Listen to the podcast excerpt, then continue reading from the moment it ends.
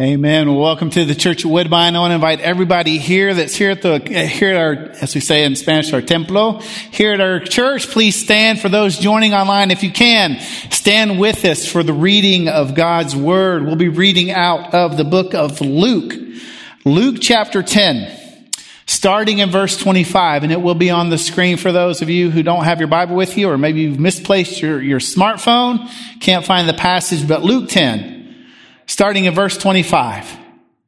This is God's word for God's people, according to the Gospel of Luke. Verse 25.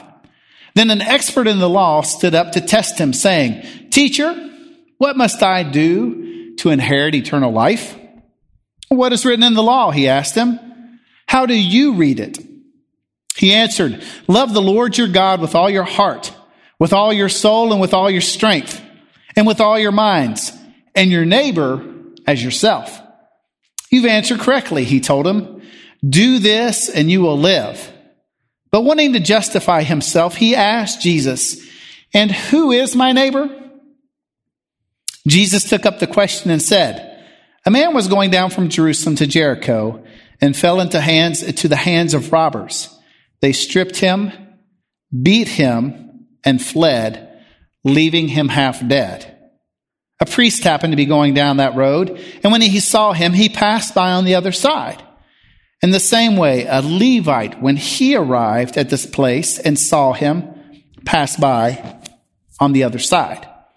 But a Samaritan on his journey came up to him, and when he saw the man, he had compassion. He went over to him and bandaged his wounds, pouring on olive oil and wine. Then he put on him his own animal, brought him to an inn, and took care of him. The next day he took out two denarii, gave them to the innkeeper, and said, Take care of him. When I come back, I'll reimburse you for whatever extra you spend. Which one of these three do you think proved to be a neighbor to the man who fell into the hands of the robbers? Well, the one who showed mercy to him, he said. Then Jesus told him, Go and do the same. Let's pray. Father, I want to thank you so much for this incredible day. And Jesus, I thank you for everyone here, everyone who's also worshiping with us online. And Holy Spirit, we ask now that you would be our teacher, that you would bring encouragement and strength and comfort and conviction Open our eyes of our heart and of our mind to be able to understand your word. Lord, this is probably one of the most renowned and known parables. And it's so easy just to turn our brains and our hearts off because we already know it. But may we engage with your word and as we read and study your written word, Heavenly Father, may we encounter the living word, our Lord and Savior Jesus Christ. And may my words be only yours.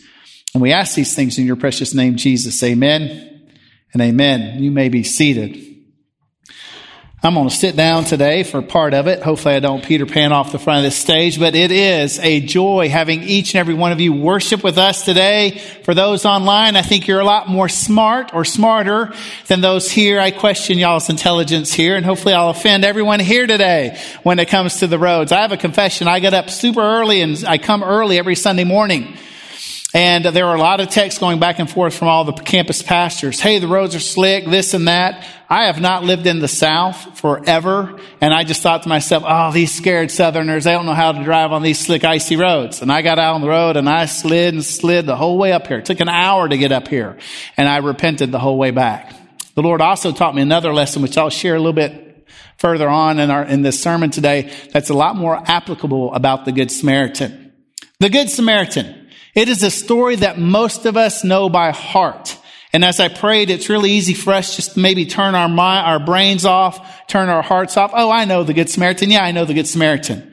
But my challenge for me, for you all here, for you all who's worshiping with us online, let's really ask Holy Spirit to show us who is our neighbor? And are we truly being neighborly? Loving, loving our neighbor as ourself. I look back to my own friends in Mexico, and I know I use Mexico as huge examples, but those are formative years of my adult life, 20 years in Mexico. And I ask this question for you, to you. Who is or was the best neighbor that you have ever had? Why? For me, I look back even some of my physical neighbors in Mexico and the amount of love that they showed to me, to my wife Christy, to our kids.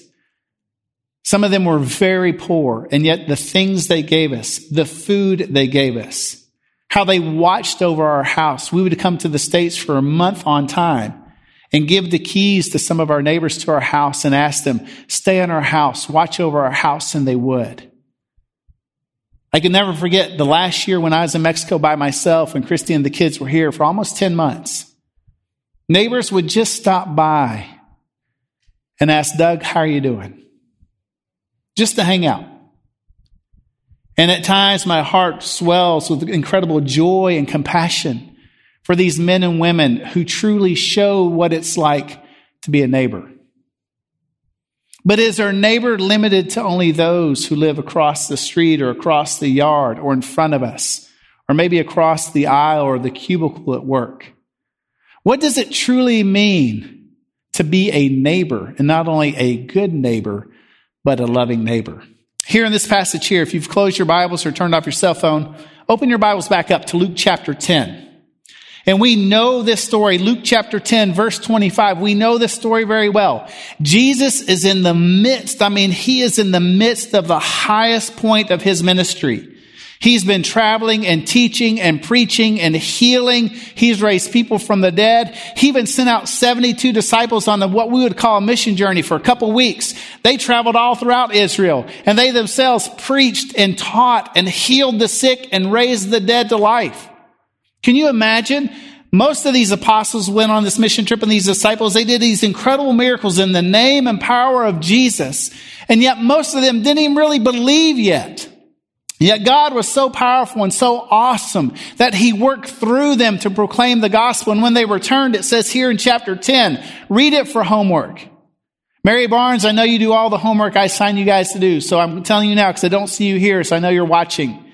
Read chapter 10 in the context of chapter 10. It's amazing. And when these 72 disciples of Jesus came back from their mission journey, they shared with Jesus all that was going on about the power of God and his kingdom coming in with force, pushing back the kingdom of darkness.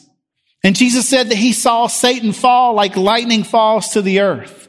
But he told his disciples, don't rejoice that you have power over these evil spirits, but rejoice that your name is written in the book of life. Jesus then lamented, you'll see it in chapter 10, of how many of these cities and towns would not repent.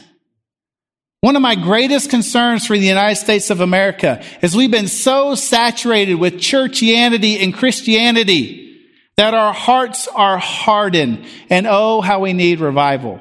The reason we're doing awaken is because I tr- strongly feel it, God is calling us to prayer and fasting, seeking his face and repenting. The whole point of Lent is 40 days before Holy Week to repent, fast, pray. It's to grow in intimacy with the Lord. It's to return to him, preparing our hearts for Holy Week when we celebrate the greatest week of the life of Christ when he's betrayed, crucified, buried, and then risen. That's the only reason we're here. So Jesus is at the height of his ministry, talking all about the kingdom. And then this expert of the law, and you guys know it, this expert of the law, he'd be like a lawyer today. He knows the entire Old Testament, front and back, upside, downside, in Greek, Hebrew, Aramaic, maybe even in Spanish. He knows it by memory. Does anyone know how many commandments there are in the Old Testament? 613. And he asks as he hears Jesus talking all about the kingdom and the kingdom and the kingdom. And he asks this question and he asks to test Jesus. This is not the rich young ruler. This is an expert of the law and he tests Jesus. And we know that his question is not sincere. He doesn't even care about Jesus, but he is concerned about Jesus. Jesus isn't following the traditions of the elders. He's not following the traditions of the Pharisees and Sadducees. The friends of Jesus are prostitutes and tax collectors. Jesus doesn't even come from the same authority structure of the rabbis, and yet he's got multitudes following him. And Jesus is talking all about the kingdom. And this expert in law is greatly concerned. Who is this Jesus? And what is he teaching? And why is he teaching this way? I'm very concerned, and I'm going to put him on the spot and try to show him as a charlatan, as a fake and phony. So he asked Jesus, Jesus, what must I do to inherit eternal life? In other words, you're talking all about kingdom of God and kingdom of God. So, how do I get in it? What do I do? How does Jesus respond? He says, Well, what is written in the law? He asked. How do you read it? Jesus quickly turns the tables on this expert of the law. Instead of being the one that has to answer the questions, you ask the questions. How do you interpret it? And this expert of law, what does he say? He says, Love the Lord your God with all your what? Heart, all your mind, all your soul, all your strength. In other words, love God with all that you are. It's a love relationship. He's quoting the, I can't pronounce it in English well, the Shema, which was, comes from Deuteronomy 6. And then he take, pulls out the second greatest command, which comes from Leviticus. But every good Jewish person would pray and quote the Shema, which is Deuteronomy 6. Hear, O Israel, that the Lord, the Lord your God is one.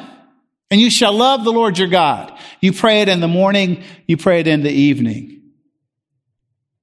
And then he says, and then love your neighbor as yourself. How does Jesus respond? You've answered correctly. You've answered correctly. Do this and you'll live. Do this and you'll live. But what happens? Verse 29, but wanting to justify himself. He asked Jesus, and who is my neighbor? We don't know what he was wanting to justify himself from. Maybe it was his own heart attitude. Maybe he realized that he painted himself into a corner and he himself was trying to trap Jesus and then he realized that Jesus actually trapped him. Maybe this man was arrogant, was prideful, self-centered and self-righteous. I mean, he was an expert of the law, and we knew that most of them hated Jesus. And working with the Pharisees and the Sadducees, they ended up betraying and crucifying Jesus with the Romans. But this man, he realizes that Jesus has trapped him. And what he should have said after Jesus affirms the correct answer, love the Lord your God with all that you are, he should have said, yes, Jesus, I know that's true, but I can't do it. It's impossible. I need your help. How? That's how we should respond. You see, the law, there's no way we can be saved by obeying the law. No one is perfect. No one is actually good. The Bible says that no one is good. Our culture for decades have said that we're all good people, but no one is good. You know that hard, deep question? Why do bad things happen to good people? It's a real, proper, appropriate question that all of us if, should ask. Why, do, why does evil exist? But there's a false assumption because no one is good.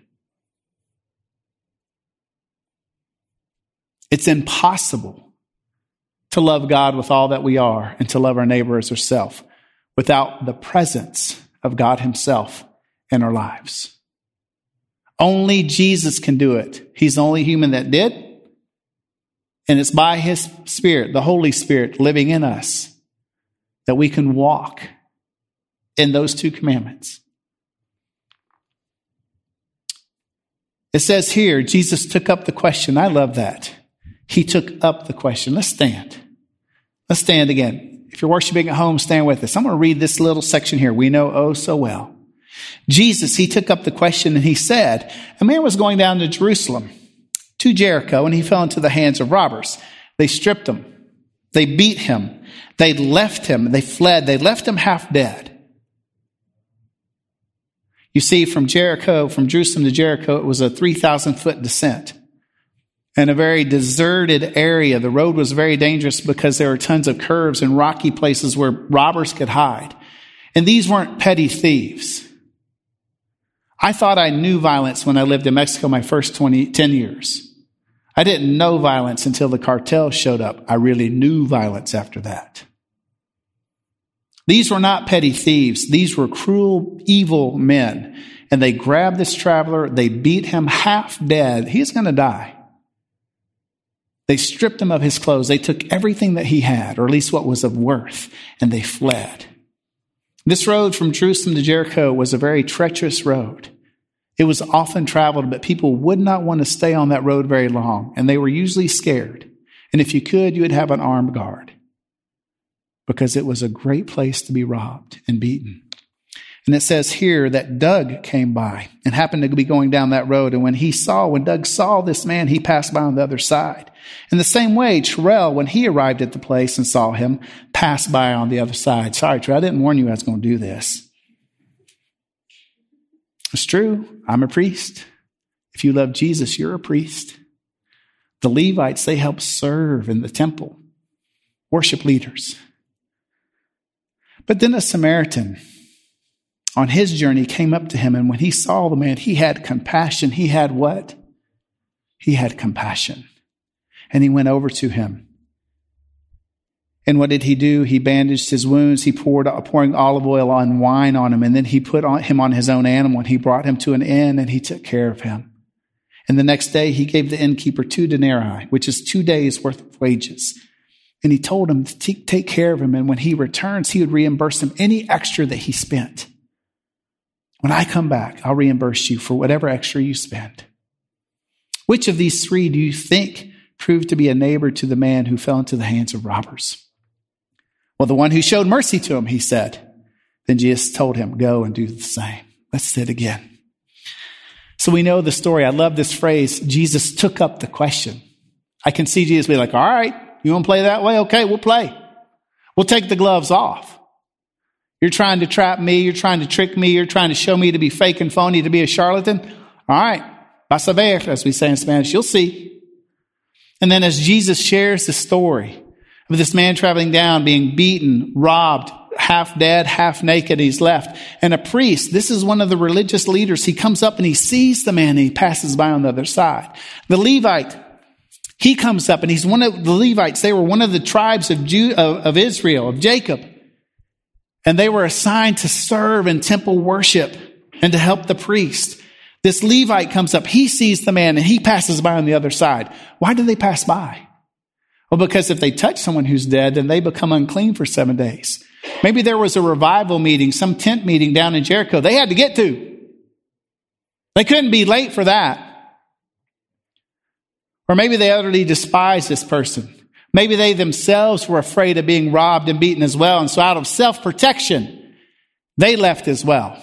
And then the Samaritan. Do you know who Samaritans were? They were half breeds, half Jewish and half something else.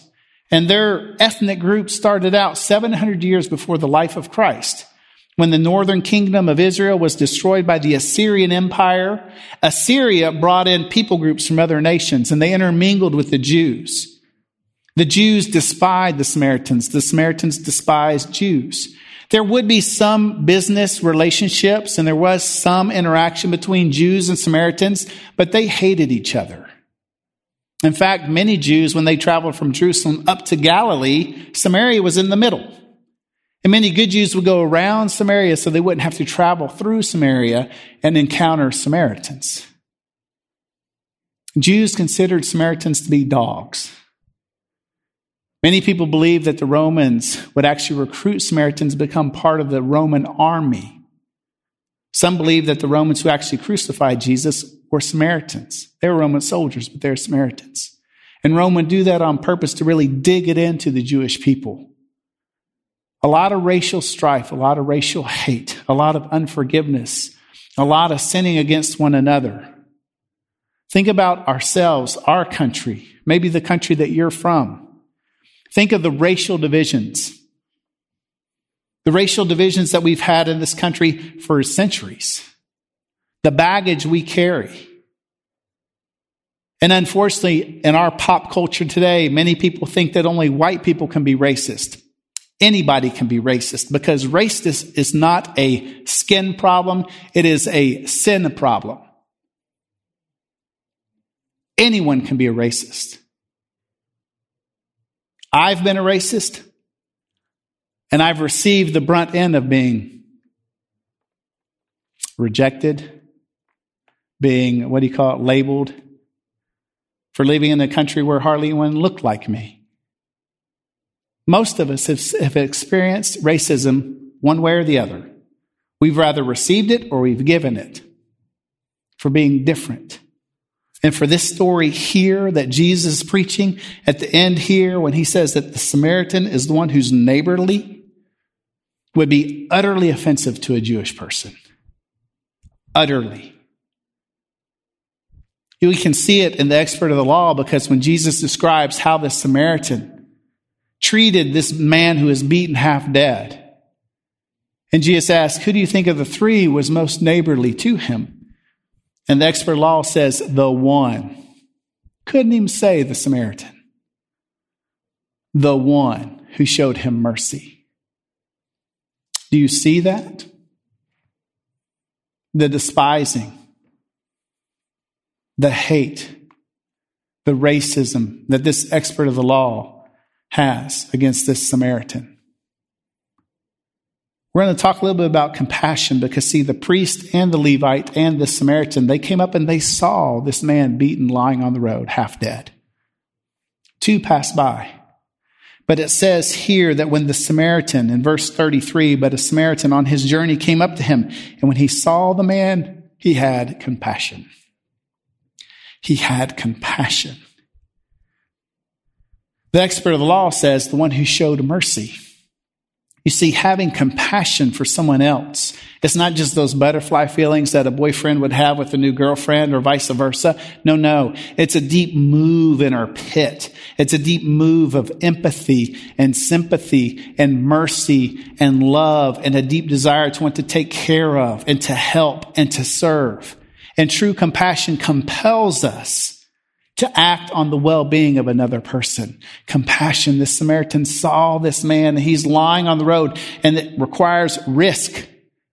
Maybe the robbers were hiding behind a rock and this man kneels down and all of a sudden he's beaten half dead and laying there as well. But true compassion will take risks to serve. We'll take the time to give. Our time, our talents, our resources and this man, what did he do? He put olive oil on this man, which was a type of ointment to help heal. He would pour wine on his wounds, which would help cleanse it. He bandaged, it, bandaged him up. He put him on a donkey or a horse, we don't know, but on his animal. And he took him to an inn and he stayed a whole extra day. What about this Samaritan's time? What about his commitments? And he was willing to divert his plan that he had to serve someone he didn't even know of a different race. And he takes care of them, and then he has to go, so he leaves money for the innkeeper to take care of him. And he promises, when I get back, I'll reimburse you any extra. Do you see the sacrifice? Do you see the help? Do you see the service? The self sacrifice that this Samaritan gives to a stranger he doesn't even know, yet it's someone of one of the cruel, well, is someone of a different race that has oppressed his people for centuries. And yet he's willing to risk his own life to serve him, to help him. You see, because the greatest Good Samaritan that has ever lived is Jesus himself.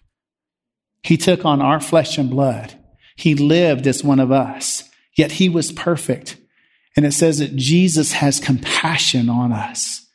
There's passages all throughout the Gospels, and I only have a couple of them that will be up on the screen, where it says that Jesus, when he saw the multitudes, when he came ashore, he saw the multitudes there, and it says when he saw them that he had compassion on them and he healed them.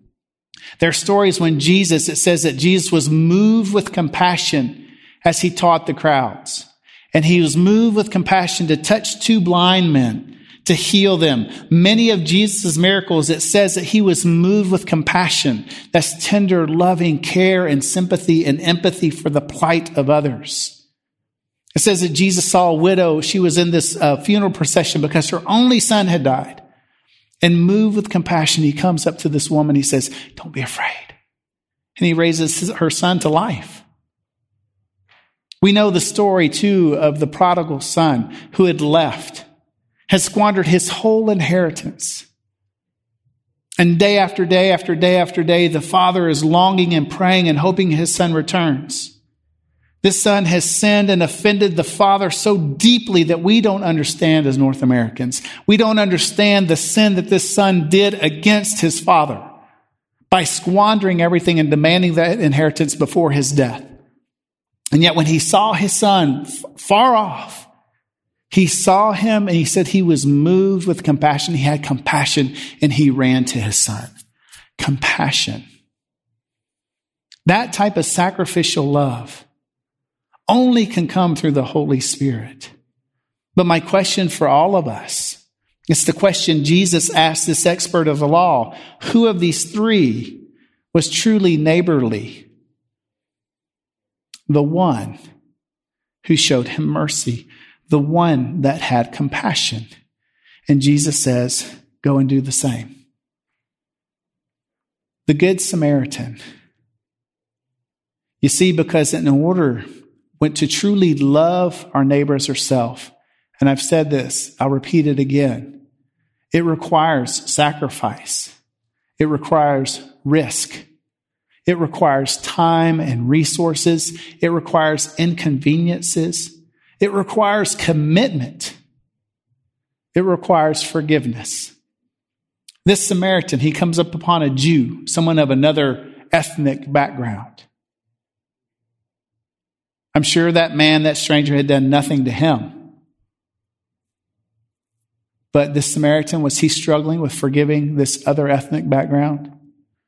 I look in our culture today, and one of the greatest examples that we can give as Christians is when brothers and sisters, black, white, brown, yellow, red, of whatever color that God has created us, that we love one another, serve each other that we worship together and that we truly are friends together. Jesus is the one who unites us. This parable of the Good Samaritan truly hits on the racial issues of our day today. It's not the only purpose and point of the passage, but it does hit hard. How do you view people of other races? People who look different than you, speak different than you, are different than you. You see, because to truly love our neighbor, it requires us to humble ourselves, to get in the shoes of another person, to understand where they're coming from, to truly hear their story, to hear their background, to have empathy and sympathy. And then finally, to truly love our neighbor requires us to speak the truth in love. To love someone doesn't mean to love someone means to embrace them for who they are. But it doesn't necessarily mean we tolerate their sinful, immoral habits of life. To truly love someone means that there are times and places when we need to speak the truth in love, and sometimes that might be very hard It's to confront someone when they're walking or living in sin, regardless of the sin it is. To love someone. If I were to see, or if you were to see a two year old out in the middle of this street right here, right outside of our church building, would you let them stay in the street? Or would you run out and pull them off the street and try to find their parents? Because the true act of love would be go out into the street and risk yourself from getting run over to pull that child off the street, or let's use the interstate. That's probably better. If you saw a two year old waddling down the interstate, would you just drive by or would you pull over and get out of your car and try to rescue that two year old? There are many two year olds in our lives today that are walking and living a life of sin and habits that are sinful. And for many of us, we're too afraid of being rejected that we don't say anything. But true love requires tough love at times. In closing, there's a couple of things I want to highlight. One is as a staff, I think I've shared this in the past, as a staff, We read this book last fall. It's called Advocates by Dhati Lewis, and it's all about racial reconciliation. It's an excellent book. All the flames that were lifted up this past summer and early fall with all the racial strife that was going on because of the election and the holidays and everything else, a lot of that is whew, we as Americans are so quick just to turn the page and move on to something else. We like to cover up our awful, sinful past. But God calls us to be ambassadors of reconciliation, regardless of color or socioeconomic status we're in. We're ambassadors of reconciliation, first and foremost, to our Heavenly Father through Jesus, and two, between one another. It's a great book. I encourage you to read it. The next one is this, and Chris and Hunter, if y'all don't mind putting these questions up on the screen, I'm going to ask everybody to stand. Here's some questions I have for each of us today as we reflect on this passage to truly show compassion. And the first question is this What type of person or neighbor are you? Ask yourself, what type of person, what type of neighbor am I? And Trail and worship team, you guys can come on up and get ready. I was thinking about that. Man, what's a cool story that I could share about being a neighbor? This morning I left at about 7:10 to get here. It takes me about 25 minutes to get here. I must have passed about 10 wrecks. I was going about 10, 15 miles an hour, and there was a wreck just right up here by Whitsett Elementary School. Big, huge pickup truck. The whole fender was busted off. And I saw this old man getting out. He looked like he was in shock, and I just kind of wheezed on by. The police weren't even yet there. weren't even yet there. And I'm confessing this to you. The Lord hit me like a ton of bricks. You're that priest, aren't you? You got to get to church because you got to figure out if we're going to do live worship or not. You're too busy, and I didn't stop. I didn't stop. Drove right on down to Woodbine and got busy doing my thing this morning. And the Lord just plowed me. How many people did you pass on the road today, Doug, in the ditch, and you didn't stop? Because you had your agenda. So, my question for all of us is what type of person, what type of neighbor are you? The second question is this Am I truly being neighborly to others? Am I showing compassion to others? A third question to ask is this Are we picking and choosing our neighbors when it's convenient for us?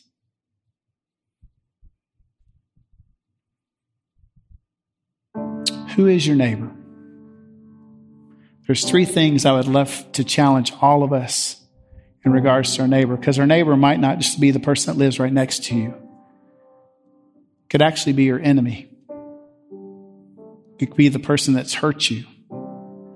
It could be a stranger stuck on the side of the road because they're in wreck. It could be a coworker. It could be your parents. It could be your children. But there's three things I want all of us to do on how to love our neighbors. The first one is to pray for them. That sounds like a real good Christian thing to do. But when we truly begin to pray and intercede for other people, God gives us His love and His compassion, His eyes and His heart to see them the way He does. It doesn't justify their sin, and maybe it's sin that they've committed against you. But when we truly pray for people, I mean, really pray, God will work on behalf of those prayers, but more than anything, He will touch our hearts and our minds to see that person the way He does. He'll give us the strength to love them with His love. The second step, very practical, is I want to encourage you to reach out to your neighbors. Again, it might be your physical neighbor, the person that lives beside you. It could be someone in your workplace, be one of your teachers, one of your coworkers. But reach out to them in a practical way on how you can love and serve them. And number three, it's kind of a prayer, but ask the Holy Spirit to open your eyes to look for ways to truly love those around you. God intentionally puts people in our lives where we can truly live out being a good Samaritan. Jesus is our example because he was the epitome of what a good Samaritan is. Let's pray. Father, we thank you for this awesome day. And Jesus, we thank you that you are the greatest example of what a neighbor is like. You took on our nature. You lived as one of us. You also took our sin upon yourself and you shed your blood. You are the way. Not only have you shown the way, but you are the way. And Father, your word says that anyone who claims and affirms that we believe in Jesus should walk as he walks. And Jesus, we can't do that on our own. We can't even do it. So we ask, Holy Spirit, that you would fill us fresh and anew to love you with all that we are, Father, to love our neighbor as ourselves. And we ask these things in your precious name, Jesus. Amen.